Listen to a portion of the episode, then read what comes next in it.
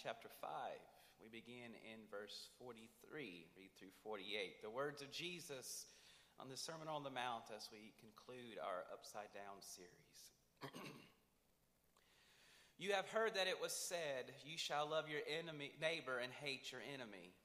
But I say to you, love your enemies and pray for those who persecute you, so that you may be children of your Father in heaven. For he makes his sun rise on the evil and on the good, and sends rain on the righteous and on the unrighteous. For if you love those who love you, what reward do you have? Do not even the tax collectors do the same? And if you greet only your brothers and sisters, what more are you doing than others? Do not even the Gentiles do the same? Be perfect, therefore, as your heavenly Father is perfect. Friends, Lord, open our hearts and minds by the power of your Holy Spirit. Lord, as Scripture is read and word is proclaimed, help us hear with joy what you have to say to us this day in your name. Amen. So I have a confession to make. I have always been a big fan of professional wrestling. The Royal Rumble event was last night. I haven't watched it yet. I don't want any spoilers. I've actually been to this event before, and it's phenomenal, right? Uh, but, but there's just something about it. Kate calls it my grown up soap opera. Grown men yelling at each other, pointing into the camera, saying sentences of disdain and hate towards one another. You know, it's scripted.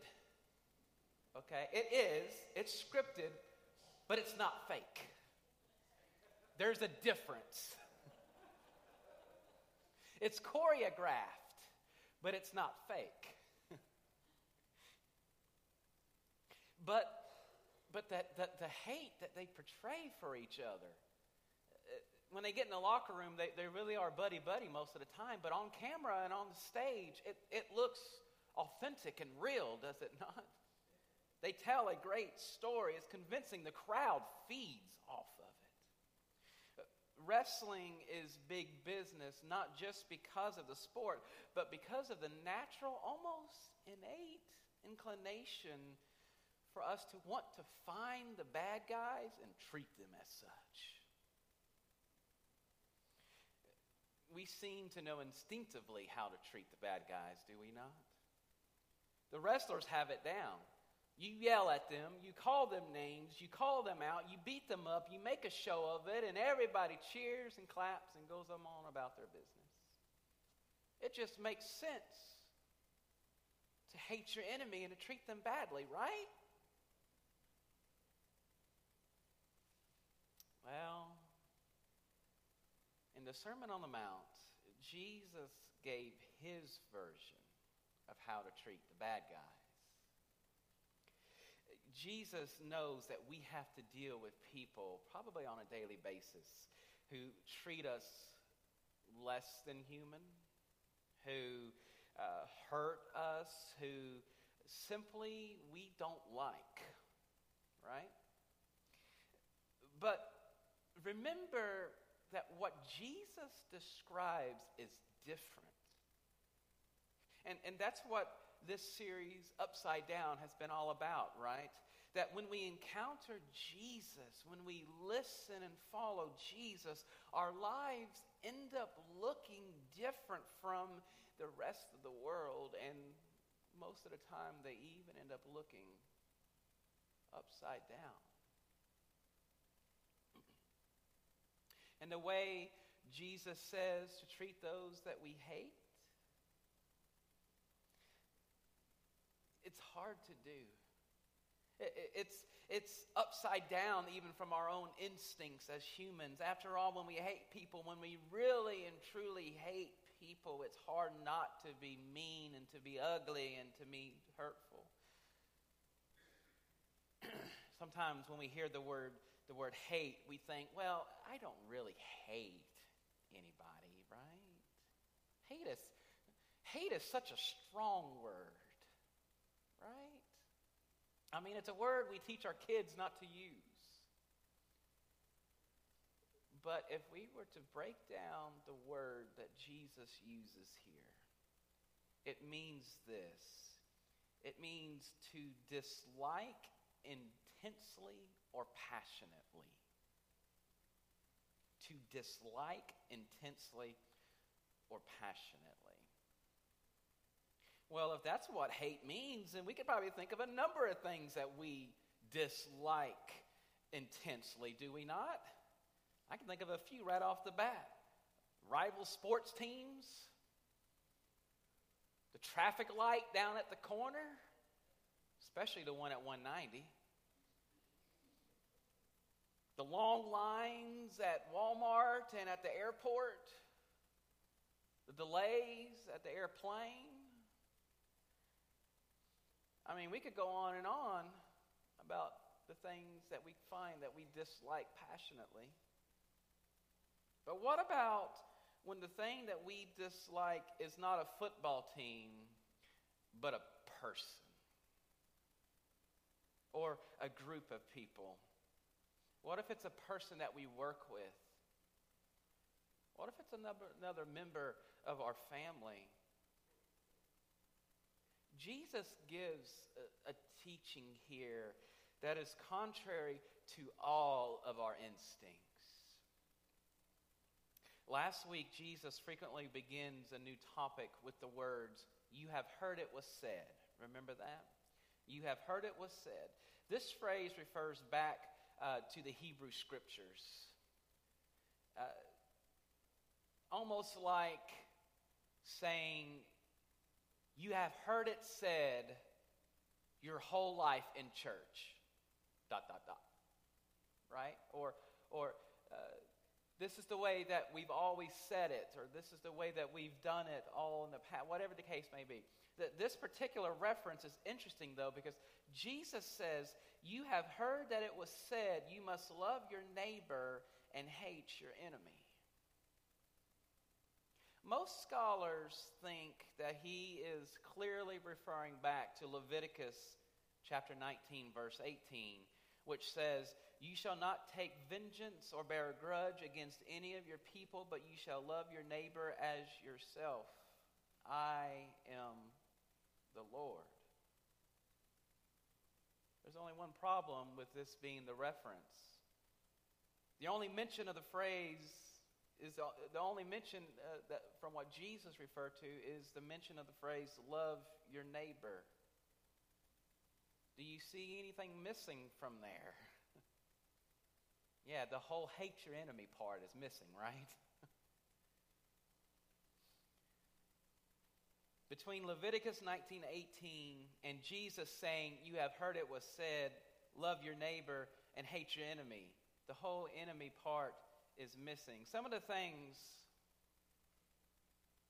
that this, this speaks to this. So, some of the things that, that we lift up as scripture are oftentimes just like that, right? Some of our, our, our favorite sayings in America are things like cleanliness is next to godliness. Anybody ever hear that growing up? Anybody ever use that? but, but, but, but how about those that, that may hold truer to some, some of our hearts and some of the ways that we've lived our entire lives? How about a saying such as, God helps those who helps themselves? I mean, these are, are great sayings, right? These are great principles to live by. There's only one problem. Neither one of those are in the Bible. Neither one of those are scriptural. So the people of Jesus' time may have been passing on something that was more of a natural inclination rather than a divine inspiration from God about how they should live to whole hate your enemy part. That's nowhere in the Bible. But because Jesus said, You have heard it was said, that means somebody said it somewhere and it got passed along. Are you with me this morning? Jesus is not so concerned listen carefully. Jesus is not so concerned about us having a bigger rule book, but he is concerned about our hearts. Have you heard this before? Jesus is more concerned about our hearts than about us tallying the rules we break or keep in our rule book. Jesus wants us to be made whole and to be made free from the things that destroy our hearts so that way we can become more of what God desires us to be. Jesus knows that, that we are broken people. Jesus knows that, that people have wronged us. Pe- Jesus knows that people have hurt us. And people, uh, Jesus knows that, that our hearts get broken. And that naturally we are going to have people that we just don't like. Sometimes even people that, according to the definition that we use today, people that we hate. But here is the whole point of this passage on the Sermon on the Mount today. This is the whole reason. If you hear nothing else today, I want you to hear this. Jesus knows that hate never leads to healing. Hate never leads to healing. As good and as natural as it may feel at times to hate on somebody, it never leads to healing. Ultimately, God is concerned about the healing of our hearts so we can be in relationship with Him and in turn be salt and be light in the worlds in which we live in. Hate doesn't lead to those things, it leads away from those things. And unfortunately, once we begin to hate, it becomes a habit. And a habit is something that is easier to do the next time and the next and the next and the next. For most people I know who have a lot of hate in their hearts, the hate began with some kind of wound or some sort of hurt and developed as a protective instinct. Okay? And, and now the hate consumes most facets of their lives. You know anybody like that? How many? So, so okay. So if I were to ask the question,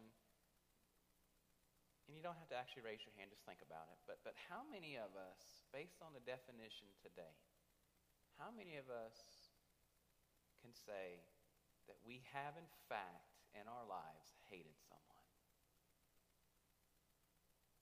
Or, or are hating someone now?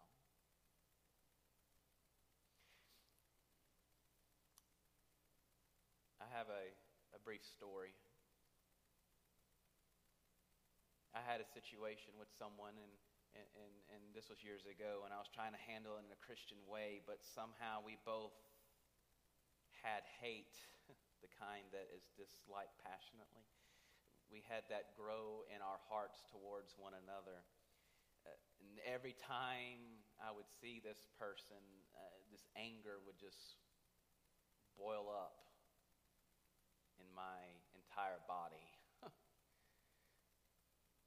and, and, you know, every time I saw him, I, I, I would literally get defensive, right? I, I, would literally catch myself moving into a defensive pose. It was that bad. Uh, I would have make believe encounters with this person where I was just uh, doing my best professional wrestling finishers on him. I mean, I, I had the chairs, I had the kendo stick, everything was being used on this person in my mind, right? And, where, and, and I would make believe where I was telling him all the insults that, that, that I felt about him and all the ways that he had hurt me. And, and, then the, and, and then after I told him the way it was, then I would break the folding chair over his head, right? but here's the problem because it was affecting my heart it was affecting me from the inside out. And, and, and, and I had thought that we had handled the situation, the initial encounter, in a Christian way. by not defending ourselves and, and, and, and tried to turn the other cheek. But, but Jesus says not just to turn the other cheek from somebody that we don't like. Jesus says we have to follow up our actions with love and with prayer for our enemies.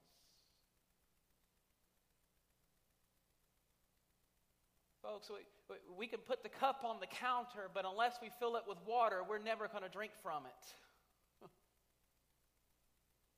Nothing about the way I handled the situation in the beginning was loving or was prayerful. It was an attempt to sweep under the rug what should have been vacuumed up on the surface and taken care of the first time. Remember the old saying? Uh, I don't know about y'all. My, my mama used to tell me, when you do things, do them right the first time. Otherwise, you're going to have to go back and fix what you didn't do right the first time again, and it always costs more It's just like with relationships. That person and I are, are, are fine now and, and very cordial.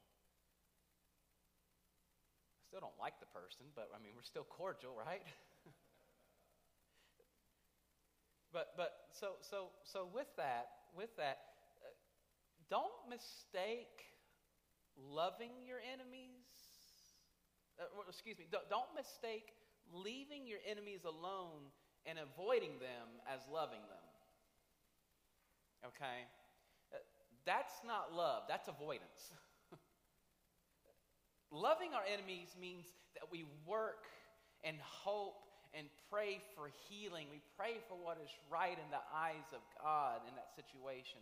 And so when I see that person now, there is no twinge of anger because I know that in my heart, God has removed that anger and has healed me in my heart from the inside out. And I know for a fact the same has happened with that person because you can just feel it. But again, know this healing doesn't always mean the restoration of the relationship, okay? But you can still heal. You don't have to be buddy buddy with the person, but you can still love the ones that the world tells us we should hate. We can live the rest of our lives without those people having power over us simply because we dislike them. All right, preacher, that sounds good. How? It's always the question how, right? How does this apply to me? How can I take this? Jesus says that the way we go about this is as you've already heard. I've already gave away the answer. It's through love and it's through prayer. Love and prayer. Love, uh, love is in many ways a choice, right? And if we want any hope of a change happening in our hearts towards our enemies, it will be dependent on prayer. Hear this, folks. Hate is the most destructive thing that we can do for the cause of Christ. Hate is the most destructive thing we can do for the cause of Christ. Think about it. Think about it. There are people who hate in the name of Jesus. There are people who picket funerals and bomb abortion clinics and riot the nation's capital in the name of Jesus. Hello? Hate is the most destructive thing we can do for the cause of Christ. It is destructive for the cause of Christ. But you know, the flip of that is this love is the most different thing we can do for the cause of Christ. Love is the most different thing we can ever do. Christians regularly, even, even with good intentions, do bizarre or radical things to get uh, attention for Jesus. You know, it, it's, it's not necessary. Love is the most different thing that we will ever do. If we just love people, then they will notice it. People will be stopped in their tracks by the love that comes only from Jesus. They will want to ask to know what is going on with you. Last week you were breaking a folding chair over my head in, in your mind. This week you're loving me? What is so different? Why the change? There is no greater chance to be a witness for Jesus in that moment than to say, Jesus is the difference. Jesus calls us to be different. We are called upon to do what others either can't or aren't willing to do because of Jesus. I want you to hear the way that, that the message translation of Scripture has this passage for us today. Are you familiar with the message? The message is a paraphrase of Scripture written by Dr. Eugene Peterson in very blunt language. I love the message. Okay? And here's why. This is the scripture from today through the message. You're familiar with the old written law love your friend, and its unwritten companion hate your enemy. But I'm challenging that. I'm telling you to love your enemies. Let them bring out the best in you, not the worst. When someone gives you a hard time, respond with the energies of prayer, for then you are working out of your true selves, your God created selves. This is what God does He gives His best the sun to warm, the rain to nourish, to everyone, regardless. The good and bad, the nice and nasty. If all you do is love the lovable, do you expect a bonus? Anybody can do that. If you simply say hello to those who greet you, do you expect a medal? Any run of the mill sinner does that. In a word, what I'm saying is grow up. You're kingdom subjects. Now live like it. Live out your God created identity. Live generously and graciously toward others the way God lives toward you. Hello. Ain't nothing better than reading in the Bible the words grow up, right? That's about as blunt as it can get. Uh, there is a day coming sisters and brothers, when, when God will exact perfect justice and put everything to right. Can I get an amen? there is a day a coming when it will happen. But until then, we have no hope of being different or being healed unless the power and spirit of Jesus lives in each and every one of us. And that is what directs our actions. Jesus wants to dwell in us. Jesus wants to give us the power of love and of grace that comes only by way of the Holy Spirit. Jesus wants to turn our lives upside down in the way that he called us to live. So, how are we loving the ones that we hate this week? How are we giving in to the beckoning call of the Holy Spirit to let me in and let me turn your life upside down for the sake of Christ? How can we teach someone else out those doors today how to live upside down lives? how can we model that for somebody and then teach them how to do it themselves? This is, this is the gospel message. This is what living upside down has been all about. So let us, when we depart from this place, let us depart to live lives different in the way that Jesus first did. Glory be to the Father, to the Son, and to the Holy Spirit. Amen.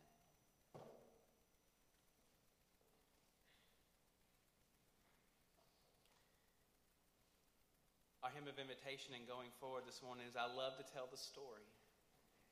Love to